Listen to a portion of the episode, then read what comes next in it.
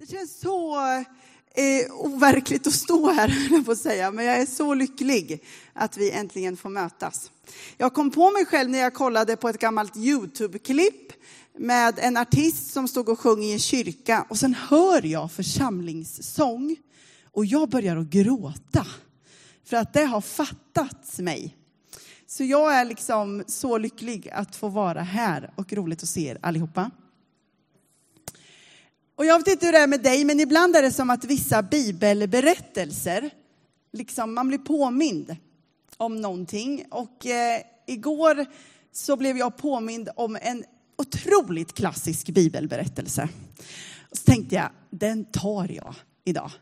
Eh, och, eh, den, den, och när jag läste den så insåg jag att den har otroligt många lager. Jag, jag, jag ska ta ett par kanske, får vi se. Det skulle vara ett kort inledningsord, så jag ska, jag ska fatta mig kort. Men det är från Markus evangeliet 4 och 35. Där står det så här. På kvällen samma dag sa han till dem, låt oss fara över på andra sidan.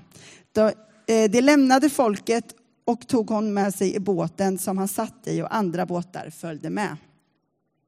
Då kom en häftig stormby och vågorna slog in i båten så att det var nära att fyllas. Själv låg han och sov i akten med huvudet på dynan. De väckte honom och sa, Mästare, bryr du dig inte om att vi går under? Han vaknade till och huttade åt vinden och sa till sjön, Tig, håll tyst. Vinden la sig och det blev alldeles lugnt. Och han sa till dem, varför är ni rädda? Har ni ännu ingen tro? Då greps de av stor fruktan och sa till varandra, vem är han? Till och med vinden och sjön lyder honom.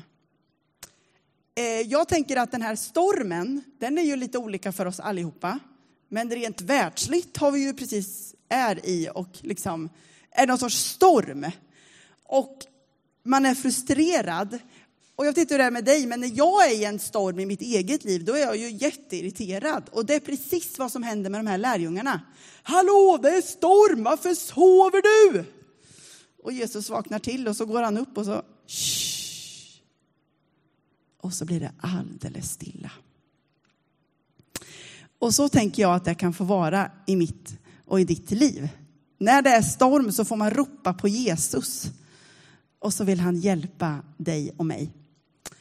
Eh, och jag har, eh, var med några kompisar för ett tag sedan och så nämnde jag så där att den här, den här situationen vi är i nu, den har ingen varit i innan och vi vet inte vad som händer efter och det blir lite snurrigt hur man ska förhålla sig till saker och ting. Tills jag insåg att det inte är riktigt sant. För människor i Bibeln, människor i vår värld, har varit med om saker som de inte varit med om innan. Och man vet inte hur det blir efter. Mose visste, hade ingen aning om att han skulle dela vattnet med hjälp av Guds kraft. Och han visste inte hur det skulle bli på andra sidan. Daniel i lejongropen visste inte heller hur den situationen var och han visste inte heller hur det skulle bli efter. Men det bästa med tron på Gud är ju att han är densamme igår och idag och i evighet. Och när vi befinner oss i en storm då vill han säga Shh. Ska vi be tillsammans? Tack Jesus Kristus för att du är här. Tack för att vi är här. Tack för att vi får tillhöra dig. Tack för att vi får vara inför dig tillsammans som församling. Tack gode Gud för att vi får vara just här på den här platsen. Du ser vilka stormar vi bär på och vad vi kommer med, men tack för att du är densamma. Tack för att du ser oss, tack för att du har kallat oss vid namn och du är intresserad av oss. Herre, vi lägger den här gudstjänsten och det här församlingsmötet i dina händer. Låt oss få möta dig idag. Tack för att du är här mitt ibland oss. I ditt namn, i Jesu Kristi namn vi ber. Amen.